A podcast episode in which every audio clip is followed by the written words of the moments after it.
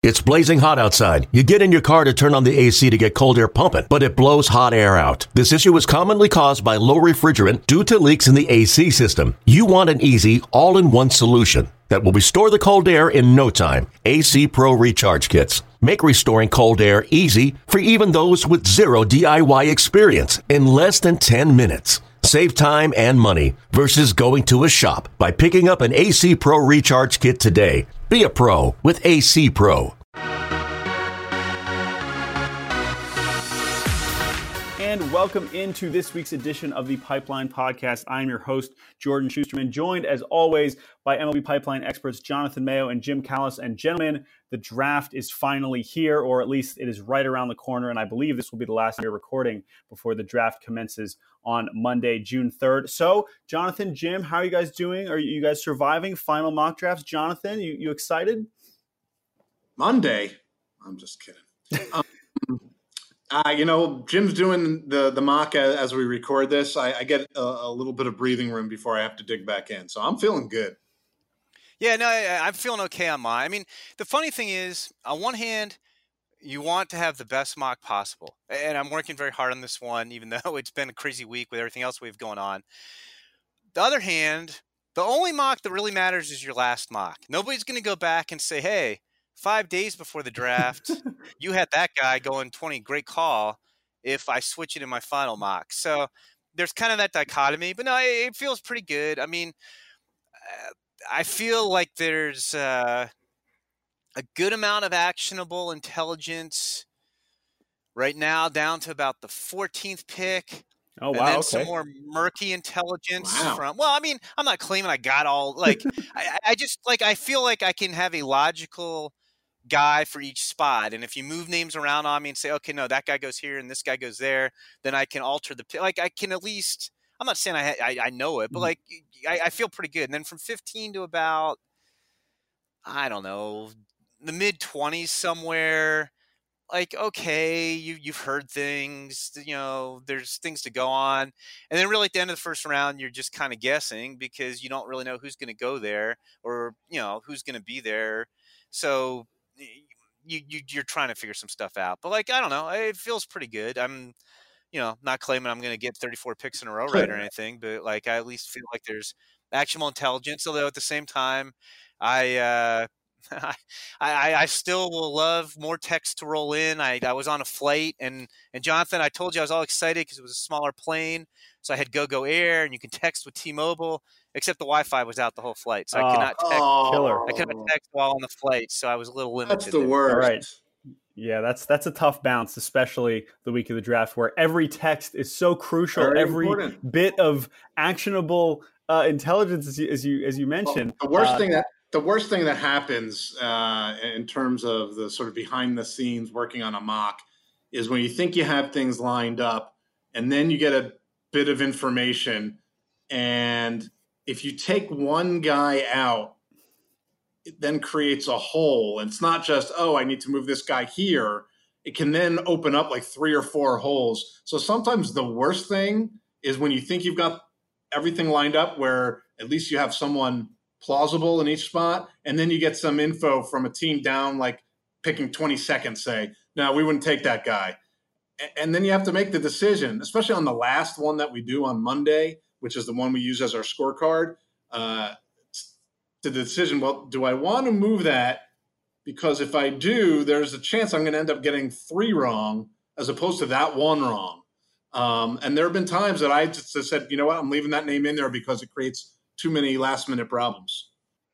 Right. And so, Jim, let's let's try and get a little more specific here. I mean, it's fun talking in vague terms about the the mock mock drafting process. But in terms of this two thousand nineteen draft that is about to get underway, you mentioned, okay, you feel pretty good about maybe through picks fourteen. But where where are we, like, past past two? Do we start to to kind of flip some coins? Or, or let, let's get a little bit specific here. At the top of the draft, of course, a lot of people are expecting the Orioles to go with the top prospect, Adley Rutschman. And if that holds serve, then I don't think anybody's going to be too surprised. But number two, a lot of discussion about maybe Bobby Witt Junior, the top high school prospect, going to the Royals. That has been heavily rumored being there. Is that when it starts after that? Or are you still not even sure about those top two picks, Jim? No, I mean, I think that that's accurate. And it's funny because, like, Jonathan Pratt does the same thing. Like, I, I, I'm not, I don't have the twenties plot out in my head, but, like, I kind of have how my mock draft, or at least the the different parameters and variables are in my head for, like, how I would plot out the first fifteen or sixteen picks right now. And I still think it's Rutschman one. I still think it's Witt two. You know, you hear, oh, like, Rutschman's shoulder, we're not sure, there's an injury in the past. The vast majority of teams I talk to think that's just way overstated, and it's trying to, you know, leverage and misdirection. Nobody, I shouldn't say nobody, because I'm not, I haven't talked to all thirty teams. The vast majority of people I talk to think that's all smokescreen, and and Rutschman's shoulder isn't concerned. And, and I, I would throw this out there too. I ran this by a couple guys, and they said, yeah, you're right. If Rutschman had a serious shoulder injury, which by the looks of how he throws, it would be hard to believe. But let's just say he had a serious shoulder injury and it was going to leave him with a below-average arm. You still could take him one one because he's a switch-hitting catcher who can really hit, has huge power, draws a ton of walks, can really receive and block, and has great leadership. How many guys steal these days anyway? So anyway, yes, those those two are kind of locked in. I think the tipping point – excuse me. The tipping point is at three. Do you believe the White Sox are going with C J. Abrams, who is the, is the hitter in the top six hitters who everybody thinks could probably go one to six, is perhaps going to slide? There's a little rumor out there that, like, oh, maybe he's slipping a little bit. Not sure where that's coming from. Do they go Abrams, or do they go with a college bat like Andrew Vaughn? And, and then you have different scenarios after that. I, I feel like four would J. And it's funny because I'm saying this before I write my mock drafts. Who knows okay. how it'll come out? I feel like J J. Bleday at four is pretty solid too. Like Rutschman one, Witt two, Bleday four, and then three, five, six are, are, are different, you know, combinations. And then, you know, you kind of hear the same guys going seven through eleven or twelve, and then after that, it's a little more uncertain. So, Jonathan, I'm I'm curious. You have a, an article coming out this weekend about the top storylines to watch, and I wasn't going to hit on this one, but since Jim mentions it in the context of the mock, teams like the White Sox who have tendencies to go towards a college bat or a college arm. Um, is that the kind of thing that, that is informing your mock draft, or is it as much connecting, you know, who was seen at what game in terms of the, the process? Well, I mean, in, in a perfect world, we're talking to sources we have within the, that team. Uh, hopefully they're willing to actually speak somewhat candidly. That doesn't happen that often. So it's a combination of what, you know, what other teams like right behind them usually think they're doing, because they will try to reach out. Um, and I'm, I'm, I'm, make, I'm looking at the draft order right now. So I'm just picking arbitrarily. I don't, this hasn't actually happened, but maybe I would talk to someone with the Braves at nine, and they've been talking to the Padres, Reds, and Rangers at six, seven, eight. And they might be more willing to talk about that. What they've done in the past definitely comes into play. I mean, I know, you know, Jim was talking about the, the tipping point for the White Sox at three. You know, that that's what keeps making me pause. We, we've all put C J. Abrams there uh, a few times, but they haven't taken a high school player uh, since Courtney Hawkins. That worked so, out well. Um, right, exactly. Um, so that does make you pause. It doesn't make you completely throw out the window that they would take C J. Abrams, obviously, otherwise we wouldn't put him there. But it, it certainly comes into play. I think maybe more so later on in the draft when we just have a, a feel that they're interested in a slew of guys. And if one fits the kind of mold that that team tends to go in the direction of, maybe that's who ends up getting the, the nod later on. The, the one nice thing about this, and I, I don't know if you feel the same way, Jonathan, but I, I won't speak for you, but I'm going to guess that you will say you do. What I like about the mock draft process is I feel like we're helping teams as well. We're we're very fortunate. You can't trade picks like you can in other sports. So it's not like the N F L where all the teams lie to all the reporters because they don't want anybody to know what they're doing. You can't trade. So even if you make your intentions known or you open up a little bit about them, you don't have to worry like, oh, like, hey, I'm I'm twenty-four and I'm the Indians.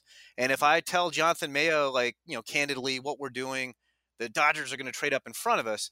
But the teams kind of want to know too, hey, what are you hearing? Is this guy going to get here? Where do you think this guy goes? And while they do some of that on their own. They're also doing a bunch of other things like signability and actually evaluating the players that, because Jonathan and I talked to so many people, they can get from us in one phone call what it would take them perhaps dozens of phone calls to put together. And again, not that our information is sacrosanct and we've got it all nailed and I know exactly who's going where, but we can, you know, it, it's like a two-way street. And so I think because of that, and because you don't have to worry about N F L, t- you know, like type deal where somebody's going to trade up and take your guy if you make it known you like the guy.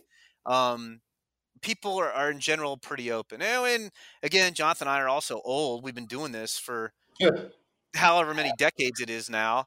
Um, and so people also know that they can trust us. And if they tell us something like, hey, you know, off the record, here you go. We're not going to say, hey, you know, scouting director of Team X says this, like, right. like, so it, it, there's a good, good amount of trust and, and help we can give people. Right. That's, that's, this is good. This is good. The, the making of the, you know, it's a little behind the curtain stuff. This is, this is very interesting uh, process stuff, but let's dive into another one of the storylines uh, that I believe you'll be watching, Jonathan, uh, and something that we've been talking about all spring long, which is, when will the first pitcher be selected? Uh, this is seems to be a historically weak uh, crop, certainly of college pitching, if not also high school pitching. So, Jonathan, when and and who can we expect to be the first pitcher to hear their name called? We'll see what Jim says on his mock tomorrow. Uh, what, what are you feeling in, in that regard? Well, I mean, if you look at pretty much every mock, uh, and that includes Jim and mine, we've had one pitcher in one spot, and that's been Nick Lodolo, the lefty from, from T C U, going to the Reds at seven. Now, I have not talked to anybody in a little bit. A lot can change.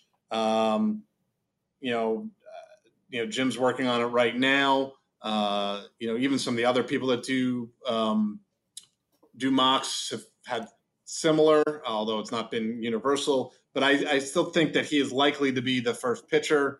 Uh, if you want to sort of take the long odds, you you know, Jackson Rutledge uh, would be a guy who could sneak up maybe into the top six if the Padres, you know, decided they wanted to go uh, in, in that direction. Alec Manoa from West Virginia is, is another name that's being brought up. And that is kind of it.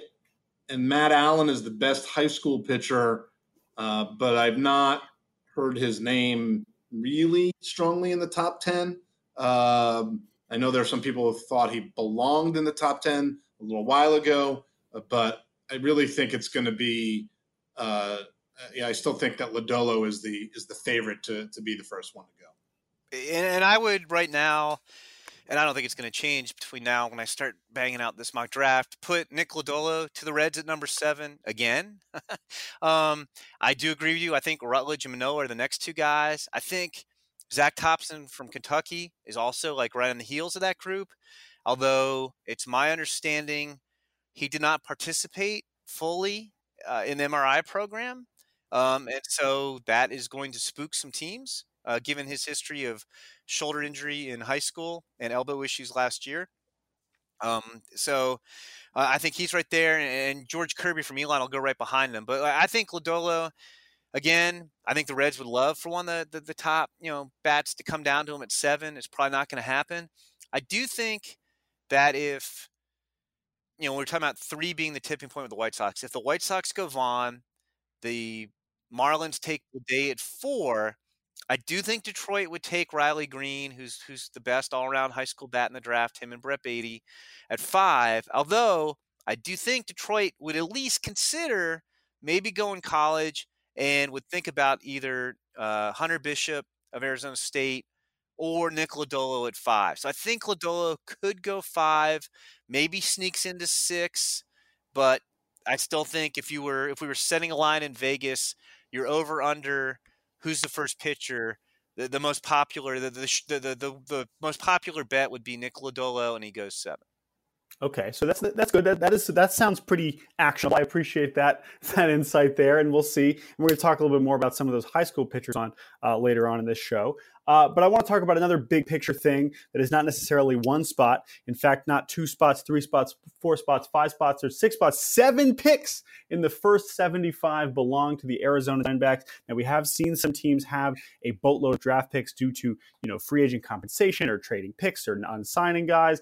Um, but this is truly going to be one heck of a haul for Arizona. So usually, yeah, of course, you're going to try and get the most talent amount possible. But based on the front office, based on the draft tendencies, uh, Jonathan, what kind of class do you think we could see from from Arizona? I mean, they could do they could do pretty much whatever they want um, in terms of what that class would look like. Uh, I hope that you know they the, they aggressively go after high-end talent. Um, You know, we've talked about this a few times, and you know, the cautionary tale is really the the Rays in twenty eleven, and that didn't go so well, other than Blake Snell. Um, they have an interesting hybrid approach in their draft room, uh, which I think largely, you know, will work for them, especially in, in this regard.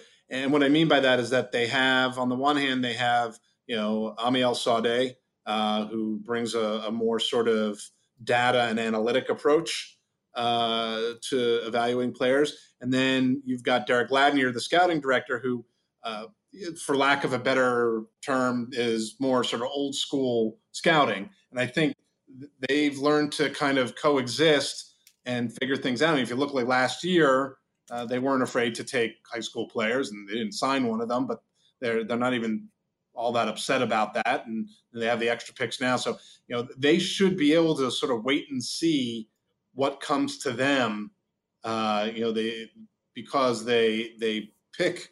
Uh, it's not just, you know, five picks in the second round or, you know, the comp round after sixteen, you know, for those picks at twenty-six, thirty-three, and thirty-four. If some of those names a little higher up start to drop down a little bit, then they can not even hesitate. Uh, so that, like, if uh, Brady Singer or Matt Liberatore, I'm thinking of two guys who we all thought were going to go higher and didn't. Uh, and Liberatore didn't end up signing for for above pick value, but I'm just using that as an example.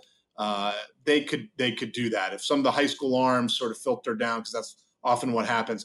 They don't have to worry. Well, are we not going to be able to sign Brendan Malone because he's around at thirty-three? Um, I don't think he's going to make it to thirty-three, mind you. But uh, if he did, then they could decide to pull the trigger. The interesting thing, if you look back at all these teams who've had the, the, these great, you know, bounties of all these extra picks, is nobody ever hits on them. I mean, before the, the Rays, the team that had the most picks early before the second round was the Montreal Expos in nineteen ninety, when they had one of the best scouting staffs of all time, and it was – led by Gary Hughes, and they had three or four scouts who became scouting directors, and they were just crushing it talent-wise, building, you know, the, that that great nineteen ninety-four Expos team that, that got waylaid by the strike. And they had seven, no, they had eight, I think, of the first fifty picks, and the best player they got was Rondell White. You know, he was pretty good, and the second best player they got was Gabe White. I mean, it was just, it was like, and, and that was, if you were going to say, oh, that team's going to clean up, that that would have been the all-time situation. And, you know, looking back at the teams who've had four or, or more picks in the top fifty, um, you know, they've got seven, top seventy-five. There's only one team that really had three good big leaguers, you know, of, of long careers. And that was the two thousand five Red Sox with Jacoby Ellsbury and Clay Buchholz and Jed Lowry. And interesting enough, Amiel was part of that two thousand five Red Sox scouting department. But it's it's weird. Like, no matter how, you know, if you look at teams that have a ton of picks, good scouting departments, bad scouting departments, hey, they're going to spend on it. No, they got to be thrifty because they have so many picks. However you slice it up, teams have not taken advantage of the situation like like you think they might. I mean, nobody's ever like nailed like you know, four or five right. guys in the first two rounds. It, it, it's it you know it, it, it's it's it's great to have the picks. I mean, I, we both know the Diamondbacks are thrilled to have all these picks, but history tells you that of that those seventy-five, you know, seven out of the top seventy-five, if they get two good big leaguers, you know, of, of lengthy careers, then they're doing pretty well. Right. And I, I would say time is, you know, jury's still out, obviously, on last year's Royals class. Uh, Wade, and they, I believe they had the most picks uh, towards the top of the draft. And they, I, I think, surprised a lot of people. Took, I think, like seven straight college guys when people were, were wondering if they'd be maybe going the high school route. So we'll see how Arizona decides to, to mix and match uh, with all those picks in the top seventy-five. That will definitely be something to watch. Uh, so I want to go a little bit broader here. Um, obviously, one of the fun parts of the draft is seeing guys that, you know, maybe it's not as fun for you when you're mocking and then suddenly a guy goes that you had no idea was going to go in the first round. But maybe can you guys give us some names that could be going in the first round that are not going to be on uh, every single mock, but wouldn't be surprised to see their their name jump all the way up onto day one? Uh, Jonathan, why don't you give me a name that you could see jump in the first round? A surprising name to jump into the first round. Um, hmm. Well,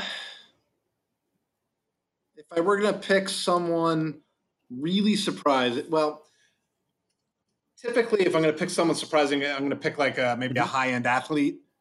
Uh, and, you know, we've had Maurice Hampton sort of popping up right. in first-round mocks. So um, well, I will go with the other, uh, the other two-way player. And I've not heard his name whatsoever in the first round, but uh, I'll say Jerrion Ealy. Uh, Ooh, okay. Two-sport guy um, that someone may decide, uh, again, it would have to be like the Dodgers or the, or the Diamondbacks with all those picks, somebody with extra picks that could afford to sign him away from football. Now, I, this is literally the first time I've heard his name mentioned. In, so coming out um, of your own mouth is what you're saying? Right. Well, that's one of those things. Years ago, I, I, uh, I the draft, I think it was like a winter meetings thing, and it was – it was so long ago that uh, people weren't communicating always during via via cell phones, and uh, but that we I wanted to start a rumor with like a uh, like a scouting director type and see how long before it got reported. Um, so I'm saying it now, and then by this weekend we're going to talk to somebody, and they're like, "Hey, are you hearing that Jerrion Ealy might go in the first round?" Um, in all seriousness, that, I think that w- that would be the kind of uh, player.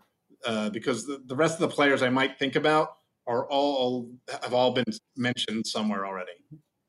Jim, who who you got? Who you got? Uh, a name? Uh, if, I, I do like the pick, but but what do you think? I'm going to give you a, a few, and I don't I don't think Jerrion Ealy's going the first round. I, I think he's going to be too tough to sign. I think he's a second pick guy. So I will poo poo your rumor, Jonathan. But I think you could go with. A, there's going to be a lot of college bats taken the first round, in the second half. Is going a rumor. I, I was going to say I wouldn't call that a rumor.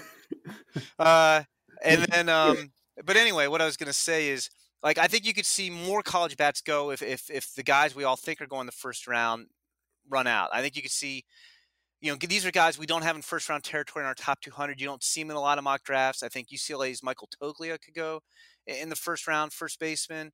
I think there could be a couple teams that might take Louisville first baseman Logan Wyatt in the first round. uh Matt Wallner of Southern Miss got to slow start and really finished strong. He's hit for power for three years. I think he could uh, jump into the first round. He, he's another one. So those are those are three guys. And I do think that some of the college pitchers could get um, pushed into the first round because, like, right now I think we, we both keep pro- projecting about six of them, which seems light for thirty-four pick first round. So you might see guys like Ethan Small could go in the first round. Um, maybe John Duxakis go in the first round. They're both S E C lefties. You know, there's going to be, you know, Nasim Nunez. I don't think we've ever really put in the first round. He might sneak in there. So, um, you know, I'm sure, you know, the last six or seven picks of the first round are, are going to be very wide open, and there'll be names we don't mention at all that that, that go in there to somebody. Uh, now, we are a very positive, optimistic show. We obviously want to focus on the good. But I am curious if there is a name maybe in the top twenty of your draft board right now that you could see falling, maybe not because of signability reasons, but maybe just because the on them is more split in the industry than the average top prospect. Uh, Jim, could you see anyone that, that might actually be falling more? If had a, maybe not as spring as we expected, uh, kind of a name that, that might go later than expected. Uh, um, I mean, I, you know, the guys who are going at the very top of the draft, I think the one guy who, who could last a little bit longer than we expect, just based on the rumor mill right now, would be C J. Abrams. I don't think he's fallen out of the top twenty.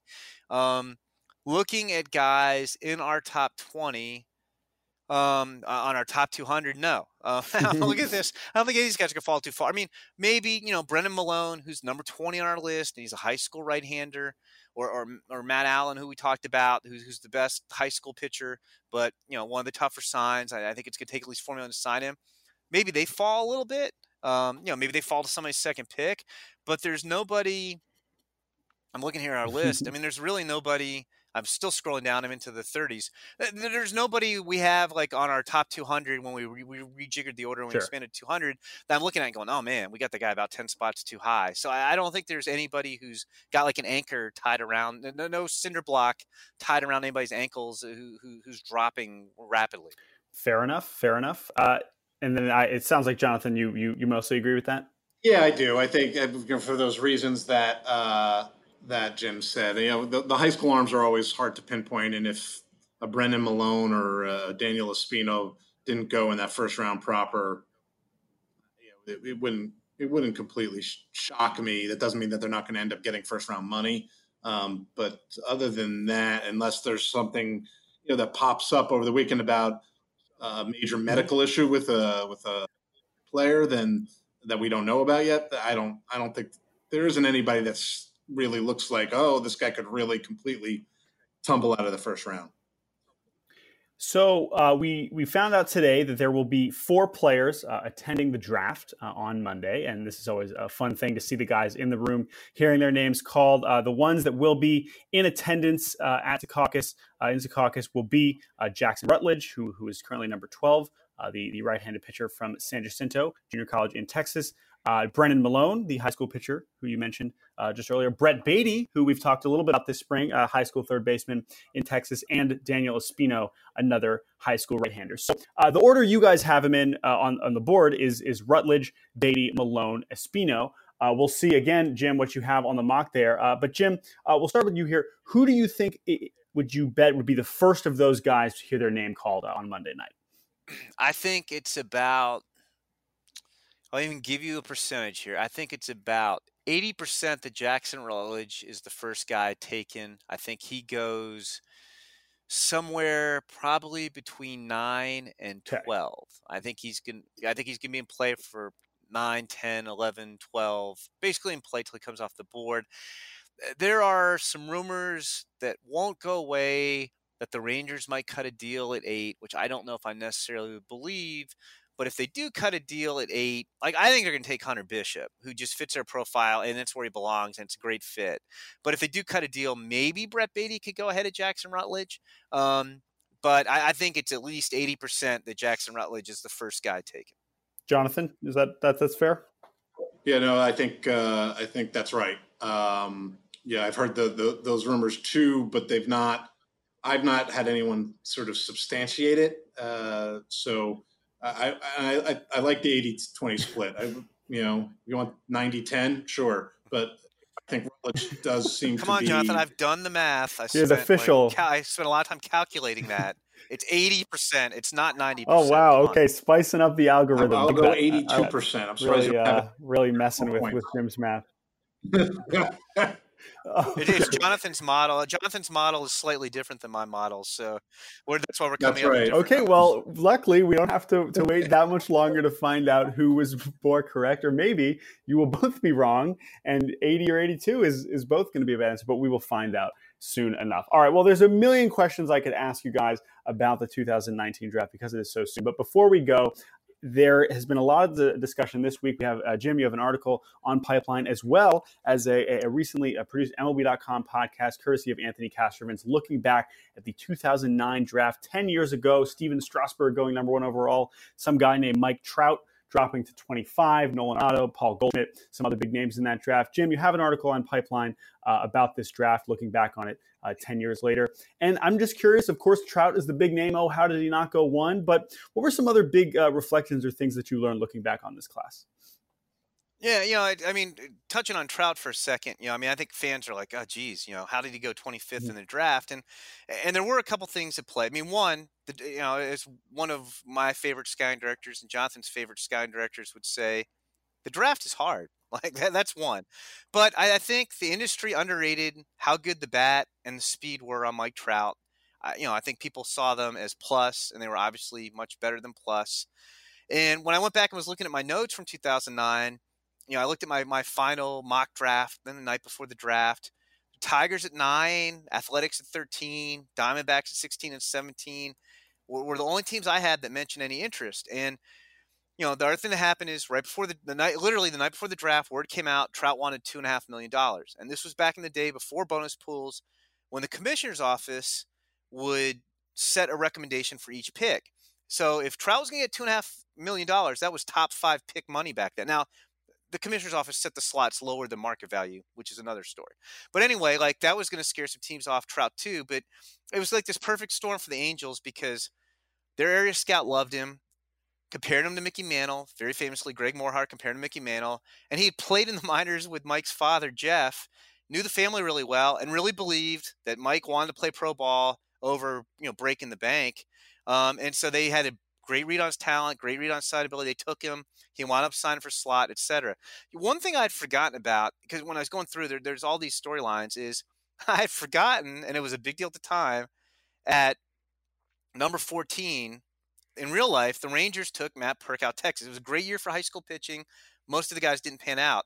And I'd forgotten that Purke had agreed to a six million dollars bonus with the Rangers. He had a deal. Nolan Ryan, Purke's father, had shaken, shaken hands on it. But I had totally forgotten this. M L B, I guess the Rangers were having trouble keeping up with their payroll. M L B was like advancing them cash so they could make payroll, and basically told the Rangers, we're fronting you money. You're not giving a high school pitcher six million dollars. So they just didn't sign him. So that was one I, I had totally uh, forgotten about. Um, and then, it, you know, what's always fun doing these things is the guys who wind up making it into the first round that you wouldn't have thought of. You know, Kiki Hernandez, who I admit I knew nothing about at the time. I probably knew nothing about him in the minor leagues for a few years. Um, was a great sixth-round pick by the Astros. And then the one other thing, uh, I know I'm rambling here. Oddly enough, Nova Southeastern had one of the strongest, you know, groups of big leaguers. They had J D Martinez, who lasted until the twentieth round. Uh, they had Mike Fiers, who was almost twenty-four. He'd spent some time off in between schools when he was going through college. He was at like three schools. But Mike Fiers wound up being a, a, a tremendous pick. The Astros, I mean, the Brewers took him in the twenty-second round. And then they also took um, Miko Mikolas was was another. He was a seventh rounder. That that's Nova Southeastern Division two school, had three of the best big leaguers. You know, Mikolas did not make my redraft top thirty-two because he hasn't been, you know, in M L B for that long. But if he builds off what he did last year and we redid this story five years from now, Nova Southeastern can have three of these guys on here.